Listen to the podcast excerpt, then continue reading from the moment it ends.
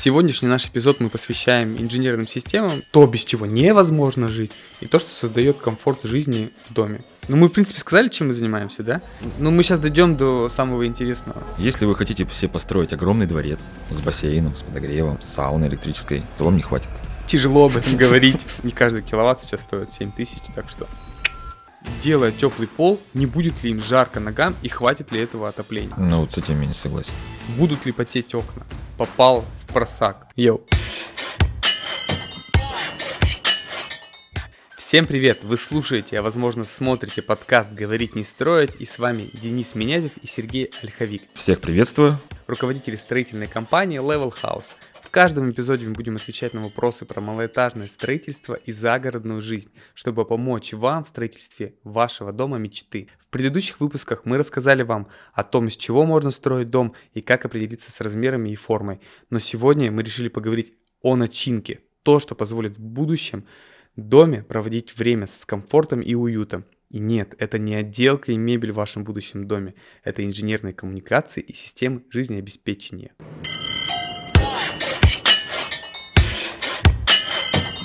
Ну что, наконец-то пришел 4-й выпуск, и пришло время познакомиться со мной и Сергеем. Мы оба являемся руководителями компании Level House, и каждый из нас ведет свое направление в нашей компании. Я бы сказал, что больше я отвечаю за продажи и за финансы. А я отвечаю за строительные процессы на наших стройках, начиная от фундаментов, заканчивая подбором бригад и всем остальным. Сегодняшний наш эпизод мы посвящаем инженерным системам, и инженерные системы — это то, что влияет в конечном итоге на то, как вы построите этот дом, то, как он у вас будет расположен на участке, и отметки, перепады, и все, что касается вашего дома, в том числе зависит от инженерных систем. Это, безусловно, очень большая, интересная тема, там есть о чем поговорить. Начиная от минимальных наших требований и заканчивая супер крутым, роскошным комфортом. Ну и давай тогда попробуем разбить для наших слушателей и зрителей основные блоки по инженерным системам, чтобы люди понимали, как и от чего отталкиваться. Первое, наверное, нужно разбить на то, без чего невозможно жить, и то, что создает комфорт жизни в доме. Ну это наши базовые коммуникации. Первое – это у нас электричество. Без электричества у нас не будет работать вообще ничего. Соответственно, первое, что мы делаем на участке – это электричество. Это до начала строительства начинаем проектировать, начинаем смотреть участок. Второе – это у нас вода. Без воды мы тоже никуда. Без воды мы дома не умоемся, без воды мы дом не построим, без воды, извините, мы в туалет не сходим. И третье – нам нужно согреться. То есть мы не можем жить там в курточке, минус 20 ходить дома. То есть вот 3 базовых вещи – отопление, электричество и вода, без которых мы прожить, в принципе, в доме не сможем.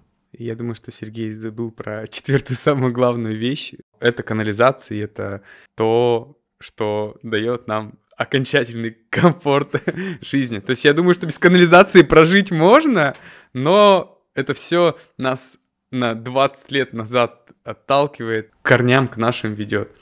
Лопух, вот это все дела. Электричество, вода, канализация и... Отопление. Отопление – это система, без которого ни один дом сейчас невозможен. Человек, который хочет построить дом, как определиться, где должен стоять септик, а где должна стоять скважина? С чего вообще, в принципе, начинается проектирование и мысли об инженерных системах? Что такое вообще септики, скважина и для чего они нужны? Скважина – это у нас вода. То есть мы бурим дырку в земле, находим водоносный слой, опускаем туда насос и получаем оттуда воду. Скважина у нас может быть как от 30 метров с хорошим водоносным слоем, с большим дебитом воды. Дебит воды – это когда у вас там 2-3 куба в час вы можете получать из нее. А может быть, у вас на участке вам придется пробурить 80-90 метров. Скважина – это то, откуда вы получите воду. И для того, чтобы она у вас была, вы нанимаете профессиональную компанию, которая занимается бурением скважин. И они уже более конкретно смогут вас проконсультировать. На каждом участке свои требования к скважинам, и эти требования зависят от геологии, грунтов, вот на все 100 метров, которые под вашим домом, от этого и зависит, какая и где у вас будет вода. Ну, есть не только скважина, скажем так, у нас, если мы строимся в каком-нибудь крутом коттеджном поселке, у нас бывает центральный водопровод. То есть мы минуем процесс бурения, подключаемся к трубе, и у нас есть вода. Хочется сказать про скважину, кстати, что это непредсказуемая вещь в плане цены. Она может стоить и 100 тысяч, может стоить и 200 тысяч. Про стоимость скважины хочется рассказать как раз про Лисий лес. Это заповедник и факап, который там случился. Самые дешевые участки в нем были именно в этом поселке и Бобре чуть подальше. Но туда уже асфальт проведен и классный поселок, но туда не провели водоснабжение. Почему? Кто его знает. И обременили каждого, по сути дела, человека заморочиться насчет скважины. Мы там делали, по-моему, 3 скважины, и одна из 3 скважин была самой проблемной. Самая проблемная была, по-моему, Лисий лес 9, и мы там, по-моему, бурили 4 или 5 скважин, и никак не могли найти воду. Первая скважина у нас. Вторая скважина. Третья скважина. Уже там был металл, там... Но все равно сломала. И в итоге пришел дедушка. Станете такими... экстрасенсорными палочками и сказал: вот здесь и 29 метров, и все у вас будет круто. Мы пробурили 29 метров, ничего не сломало, мы потратили 500 000 рублей, но теперь люди живут со скважиной. Даже в этом месте оказалась такая грязненькая вода, и ее нужно всегда очень хорошо фильтровать, фильтры часто забиваются. Это важный момент, что вода может стоить очень дорого. Важно, чтобы вы нанимали профессионалов в скважинах. Кстати, после этого случая мы больше не берем на свои плечи скважины и всегда говорим: вот есть компания там Бурсервис, вот есть такая компания, вот туда обращайтесь, они дают гарантию, бурят до воды. То есть, смотрите, важный момент, буровые компании бурят до воды. То есть, если у вас нет воды на участке, вы не платите деньги. Окей, закрыли вопрос. Поехали дальше. Что же такое септик? Септик – это, простым словом, канализация. Септиком у нас называют как самые простые системы, такие как бетонные кольца с переливом, либо более сложные системы с переливом, с аэрацией, с переработкой и с выбросом воды практически чистой. Давайте про переработку мы скажем, чтобы вы не представляли себе какой-то сложный завод, процесс, который происходит внутри септика. Переработка – это обычные бактерии, которые, по сути дела, поедают продукты жизнедеятельности и превращают их, разлагают их, по сути дела, на воду, чтобы септик и его маленький объем мог дольше служить. Ну и опять же, это, скажем, замкнутый процесс, он со временем наполняется, его нужно обслуживать, нужно вывозить, нужно заказывать машину. И также у нас, как с водой, у нас есть поселки, у нас есть центральная канализация, где нам это не требуется, мы подключились к трубе и снова счастливы. Идеальный вариант участка – это там, где есть центральное водоснабжение, центральная канализация.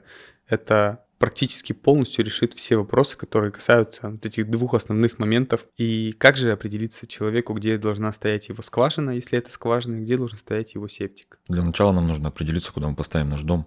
То есть если у скважины нету определенного места, нам главное ее дальше отодвинуть от канализации, то канализация имеет ряд ограничений, у нас к ней должен быть доступ машины. То есть обычно мы ее располагаем у дороги, вдоль проездов, чтобы мы могли ее обслужить. Скважину, соответственно, мы стараемся увести по диагонали, чтобы она была не в уклоне от септика, чтобы у нас, скажем так, какие-то сточные воды вдруг не попадали в скважину. Главное правило – скважины от септиков должны быть максимально далеко. И это нам говорит о том, что не только как вы поставите септик на своем участке, и как еще и соседи поставят. И здесь такой, мне кажется, важный вопрос. Прежде чем спроектировать свои системы наружней по канализации септику, сходите к соседям и посмотрите, где у них стоит, и не ставьте свой септик возле скважины соседа. Не будьте плохим соседом, будьте хорошим. Скважина и септик, тут еще можно сказать, что лучше их запланировать заранее, до того, как вы поставили дом, потому что участки у нас бывают разные, тонкие, вытянутые. Случается, что люди поставят дом, проезда не остается, он хочет закопать септик, вот здесь он закопал септик, а машина под скважину проехать не может. И все, и он такой думает: а что мне делать, а как мне быть? Думайте о том, где располагать ваши скважины и септики заранее. Если вы не можете с этим определиться, позвоните нам, мы вам поможем, расскажем и объясним. Если что, сходим к вашим соседям, познакомимся заодно.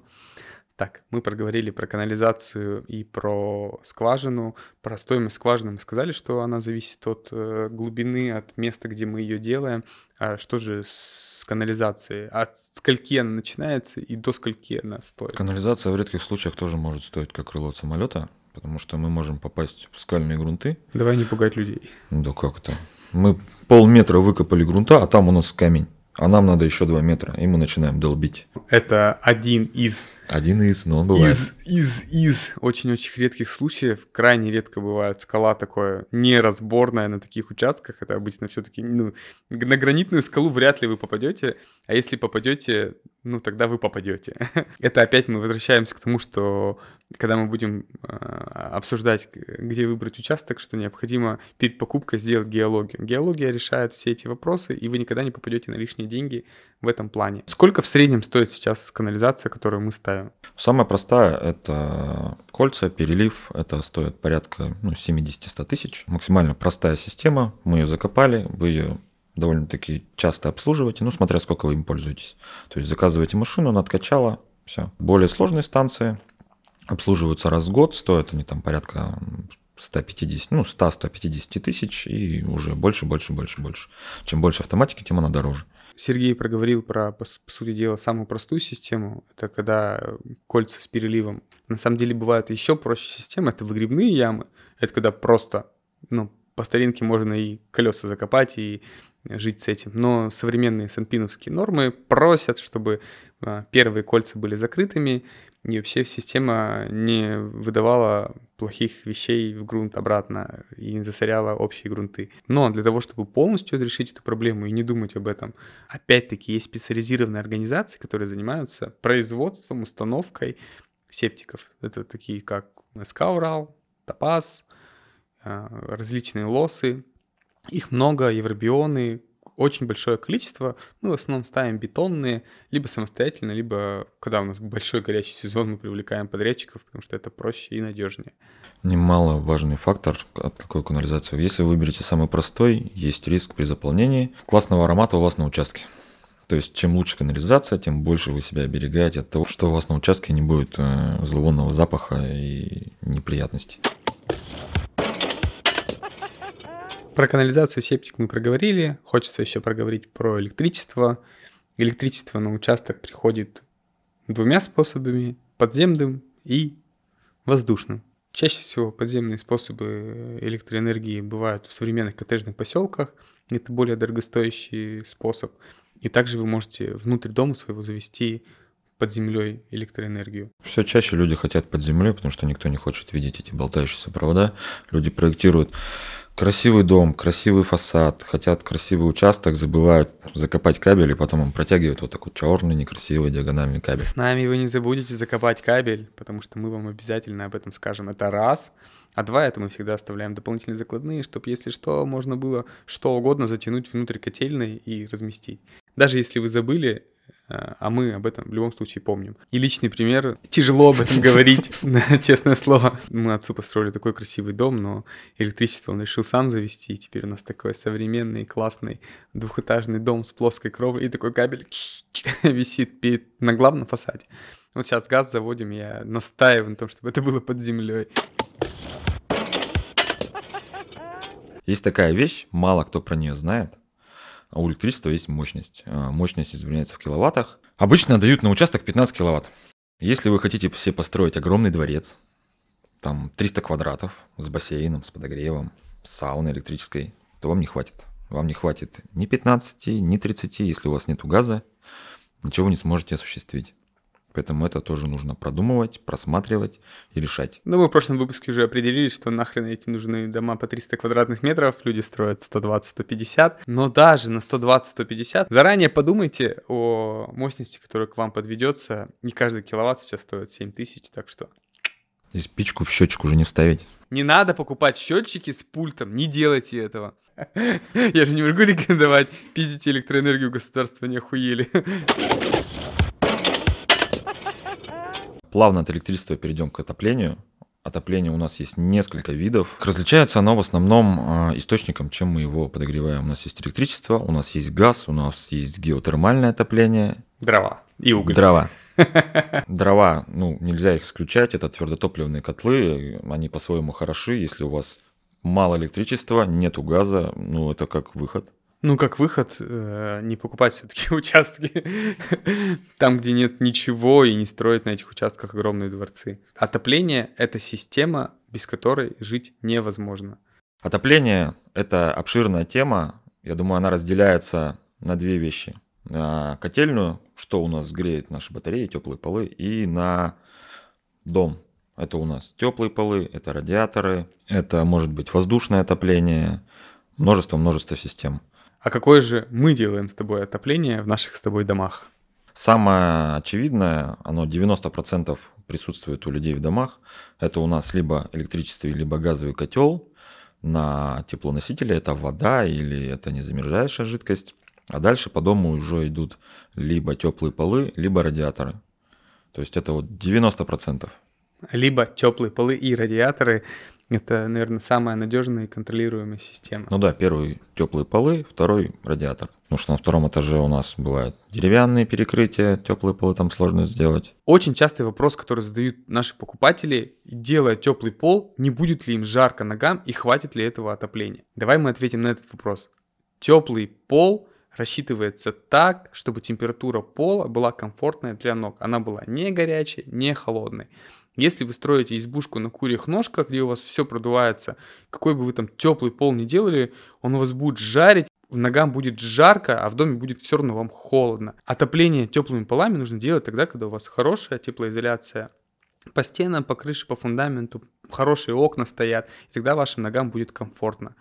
И второй вопрос, который тут же задают, это будут ли потеть окна. Запотевание окон не зависит от того, есть у вас радиатор или нет. Это зависит только от тепловлажностного режима, который находится у окна. Ну вот с этим я не согласен. Влажность по нашим всем нормам может быть 50%, что допускается, а окна будут потеть. Зависит от окон, зависит от тепловой завесы. Нет, не зависит от тепловой завесы, зависит от конвекции воздуха. Если мы сделаем конвекцию воздуха не путем того, что мы радиатор поставим под окном, а путем того, что у нас будет рабочая вентиляция, и тогда у нас ничего не будет запотевать. Конечно, к нам приходят люди и говорят, у нас потеет окно, вы нам сделали теплые полы без радиаторов, теперь у нас тут вокруг появились точки конденсата. Я говорю, так а у вас дома духота, да, 50 стоит, 26 градусов, а никто ничего не проветривает. Система вентиляции, клапан закрыт, это не сделано, ничего не работает, система вентиляции не работает. Понятное дело, конвекции воздуха нету, никто по комнате не ходит просто так, и нет движения воздуха, и воздух не подходит к окну, не перемешивается и не подогревает. А что делать, если мы построили кирпичный дом, со стеной 640 поставили окно? Ты когда последний раз строил дом с толщиной стены 640 миллиметров? Ну, чисто теоретически. Чисто теоретически, да. Такие дома есть. Теоретически. Мы строим без газоблока 300 миллиметров, все. Ну, иногда этого не хватает. Запотевание окон зависит в первую очередь от конвекции воздуха в помещении. Радиатор создает эту конвекцию воздуха в помещении. Он поднимает теплый воздух, эта тепловая завеса создается. Давай тут маленький моментик. Я живу в квартире, у меня на кухне, в которой вечно огромная влажность, у меня вообще нет никаких отопительных приборов. У меня кухня стоит прямиком к подоконнику, и на подоконнике я поставил внутрипольный конвектор в подоконник, но я его ни разу за 2 или 3 года не включал. У меня работает вентиляция, нормально работает вентиляция, у меня ничего не запотевает. Да, у меня на кухне стоит радиатор, нет нормальной вентиляции, и окна у меня всегда потеют. Ну вот, получается, мы разобрались, и ни хрена не зависит от радиатора под окном, а зависит от конвекции воздуха. Вы можете ее создать с помощью теплого воздуха под окном радиатора, либо с помощью работающей вентиляции. И тут мы плавно переходим к следующему блоку. Я бы подошел больше к удобству. Сейчас мы проговорили, скажем так, базовые вещи, там запотевание окон, тепло, не тепло. Нам всем хочется удобства. И есть там базовые вещи, когда вы пришли, включили там себе котел на 20 градусов. И все, там на улице примерно одинаковая температура, вы счастливы. На улице потеплело, вы побежали его убавили. На улице похолодало, вы побежали его добавили. Тут мы плавно подходим к автоматике, и вот это уже часть комфорта, которую нам хочется. То есть мы ставим автоматику, на улице похолодало, датчик температуры в комнате понял, что теплеет, у нас котел убавляется. И в обратном направлении. Тут мы уже перестаем бегать в котельную, протаптывать эти дорожки на полу и живем более комфортно. Погодозависимая автоматика решает вопросы комфорта. Погодозависимая автоматика во многих котлах идет вместе в комплекте. Когда не идет, обычно там 11 тысяч, по-моему, блок управления стоит с датчиками температуры, его можно поставить и контролировать. Если у нас, скажем, большой дом, у нас большая кухня-гостиная, огромная, там со вторым светом, с большой площадью и небольшие спаленки. То есть если у нас котел будет с одной температурой выдавать нам, например, температуру теплого пола, кухня-гостиная будет комфортно, в спальне будет жарко. Либо наоборот, в спальне будет комфортно, в кухне-гостиной у нас будет холодно. Тут нам приходит на помощь уже датчики покомнатные, которые выставляются в котельной. И, скажем так, на стене ставится небольшой датчик, вы выставили температуру, и он уже регулирует температуру. Здесь хочу теплее, здесь хочу холоднее, здесь хочу вспотеть, здесь хочу замерзнуть. Сергей немножко не договорил. Датчики ставятся не в котельной. Это терморегулятор, знаете, как с обычным электрическим теплым полом в санузлах.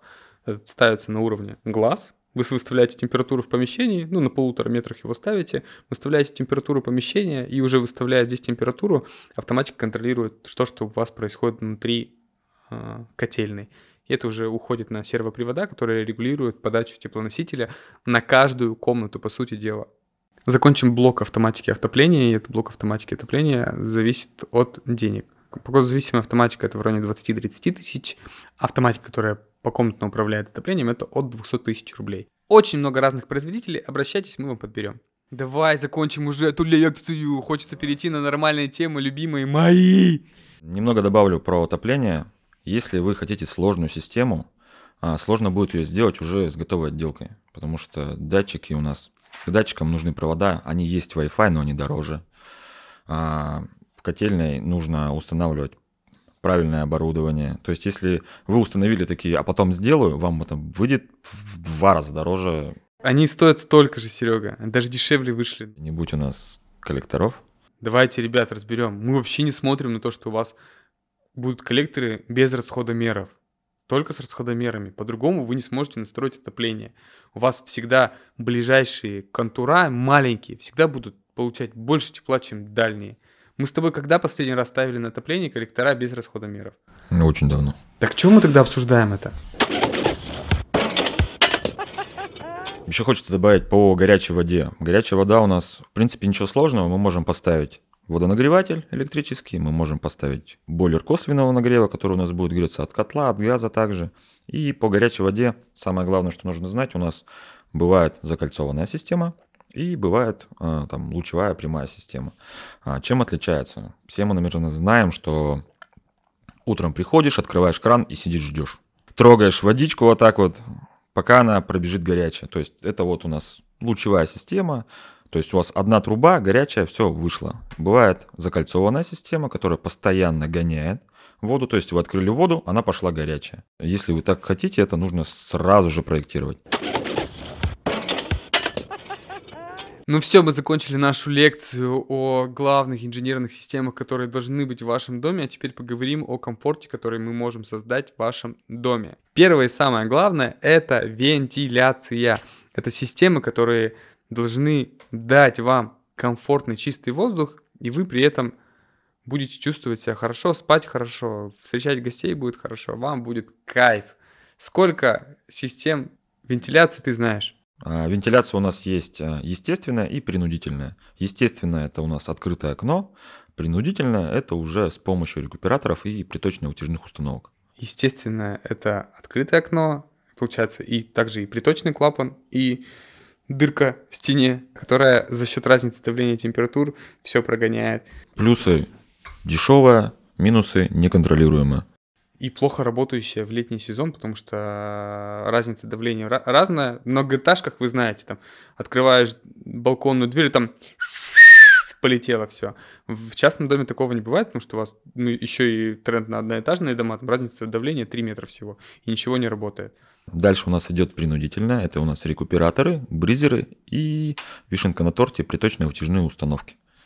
Если простыми словами, децентрализованная и централизованная. Децентрализованная – это вы в каждой комнате ставите прибор. Это может быть бризер, который подогревает воздух. Это могут быть маленькие рекуператоры. И очень много сейчас производителей.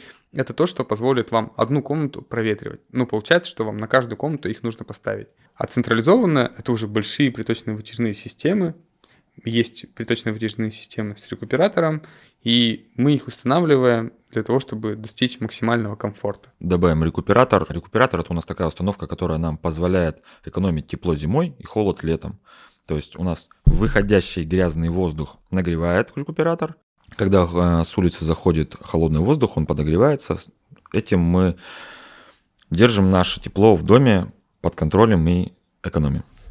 И хочется сказать, что приточно-вытяжная система – это установка, которая даст максимальный комфорт жизни в доме, потому что, можно контролировать уровень углекислого газа, вы, не чувствуя этого, вы можете отравляться углекислым газом и потихонечку хуже спать, голова болит и все остальное. За вас это сделает установка и будет вам всегда давать свежий воздух. Б, вы можете контролировать влажность, и С, вы можете воздух летом охлаждать, а зимой получать той температуру, которая вам необходима. То есть к вам не будет заходить холодный воздух, как это бывает с естественной вентиляцией, ну и особенно с проветриванием окон. И про деньги хочется сказать, что естественную вентиляцию в наших домах мы практикуем. В каждом доме приточно-вытяжные системы, децентрализованные рекуператоры, которые по комнатам стоят, мы предлагаем доукомплектоваться, а ПВУшки их нужно уже проектировать на этапе проекта дома и закладывать. ПВУшки начинаются, наверное, в стоимости с монтажом на обычный 100-квадратный дом с монтажом примерно от 600-700 тысяч рублей. То есть это надо понимать. Но тот комфорт, который создает вот эта вентиляция, конечно, он неоценим. И давай к следующей системе перейдем, поговорим быстро очень про кондиционирование. Кондиционирование – это у нас сплит-системы, кондиционеры. Тут ничего сложного, мы их можем установить в процессе стройки, мы можем установить после. Наружный блок мы можем установить как на стене, как на чердаке, как на отмостке. И внутренние блоки также мы можем сделать красивые, можем скрывать, можем оставить. Если у нас есть система центральной вентиляции, добавить туда также этот кондиционер, кулбокс так называемый, который будет охлаждать поступающий воздух в ваше помещение. Кондиционеры на Урале один месяц в году нужны. Последние 3 года было теплое лето, и мы говорим людям о том, что лучше запариться и поставить кондиционер и жить в комфорте максимальном в доме. Давай про следующую систему поговорим. Это, наверное, про систему увлажнения. Даже если у вас нет приточно-вытяжной системы вентиляции, нынешние условия и зима, очень сухой воздух, и мы привыкли, что наша кожа должна быть нежной, гладкой, приятной, и ничего у нас не сушило. Даже такой человек, как Александр Косумов, если я правильно называю проект «Строй, живи», профессиональный строитель, который много лет занимается стройкой, который-то уже 2-й или 3-й дом себе построил, и даже на нем не сделал систему увлажнения воздуха и попал в просак. То есть он там был YouTube выпуск, где он там про свой дом рассказывал и ошибки, которые он бы хотел исправить.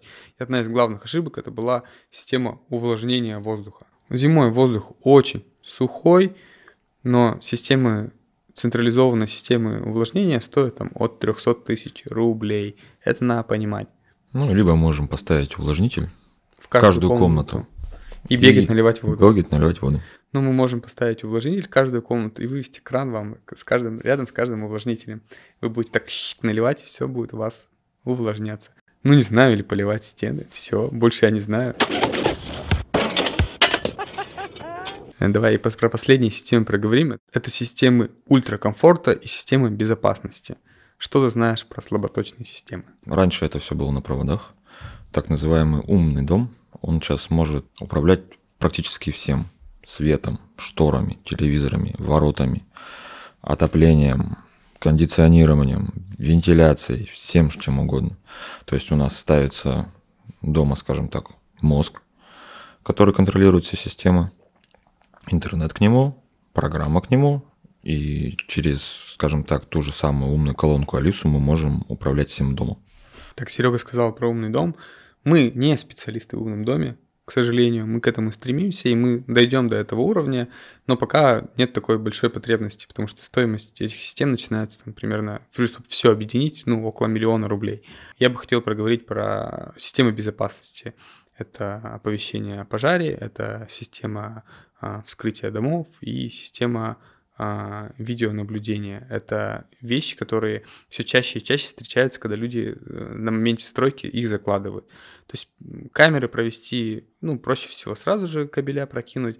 Это не так дорого стоит, а потом камеры любого формата уже можно сделать. Безопасность, это, в принципе, тоже сейчас всякие охранные предприятия, ЧОПы делают, устанавливают на окна, чтобы никто не проник к вам в дом, а если проник, то быстро туда приехали люди.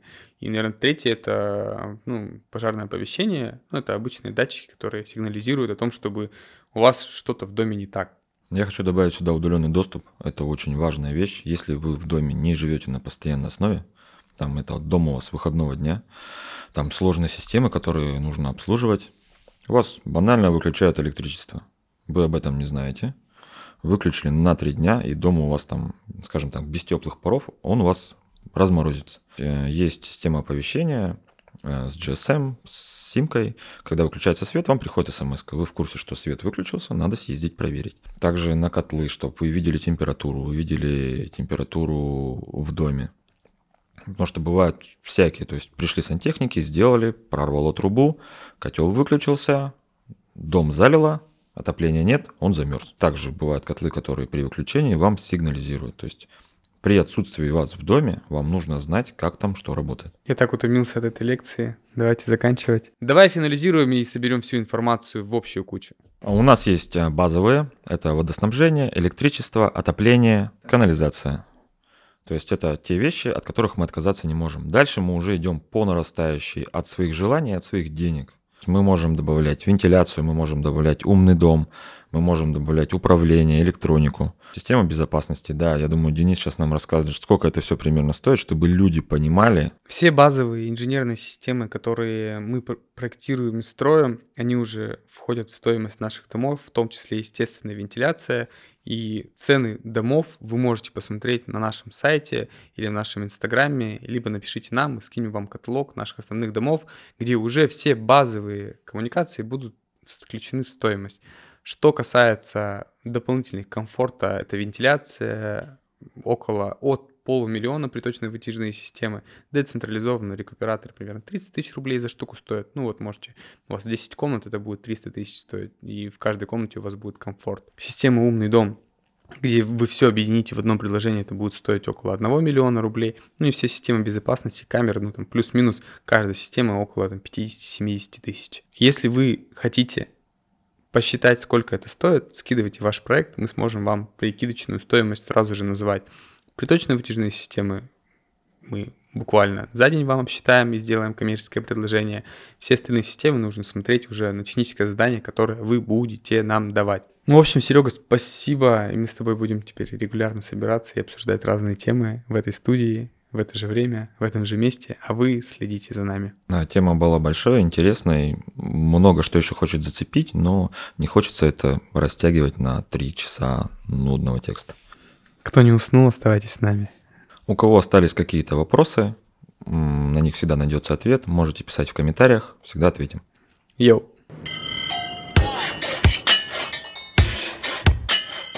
А с вами был подкаст «Говорить не строить» и его ведущие Денис и Сергей. В следующих выпусках мы поговорим про то, где выбрать место для строительства загородного дома. Слушайте новые эпизоды на всех платформах, где вы привыкли их слушать. Подписывайтесь, ставьте звездочки, оставляйте отзывы на Apple Podcast, ставьте сердечки на Яндекс.Музыке. Обязательно подпишитесь на наш YouTube-канал, чтобы не пропускать новые выпуски. Ставьте лайки, оставляйте свои комментарии, задавайте вопросы. Также у нас на канале вы можете посмотреть видеообзоры построенных нами домов и лайфхаки, которые можно применять в строительстве. А еще мы есть в других социальных сетях, все ссылки мы прикрепили ниже, в описании к выпуску. Увидимся через пару недель в этом же месте, в это же время.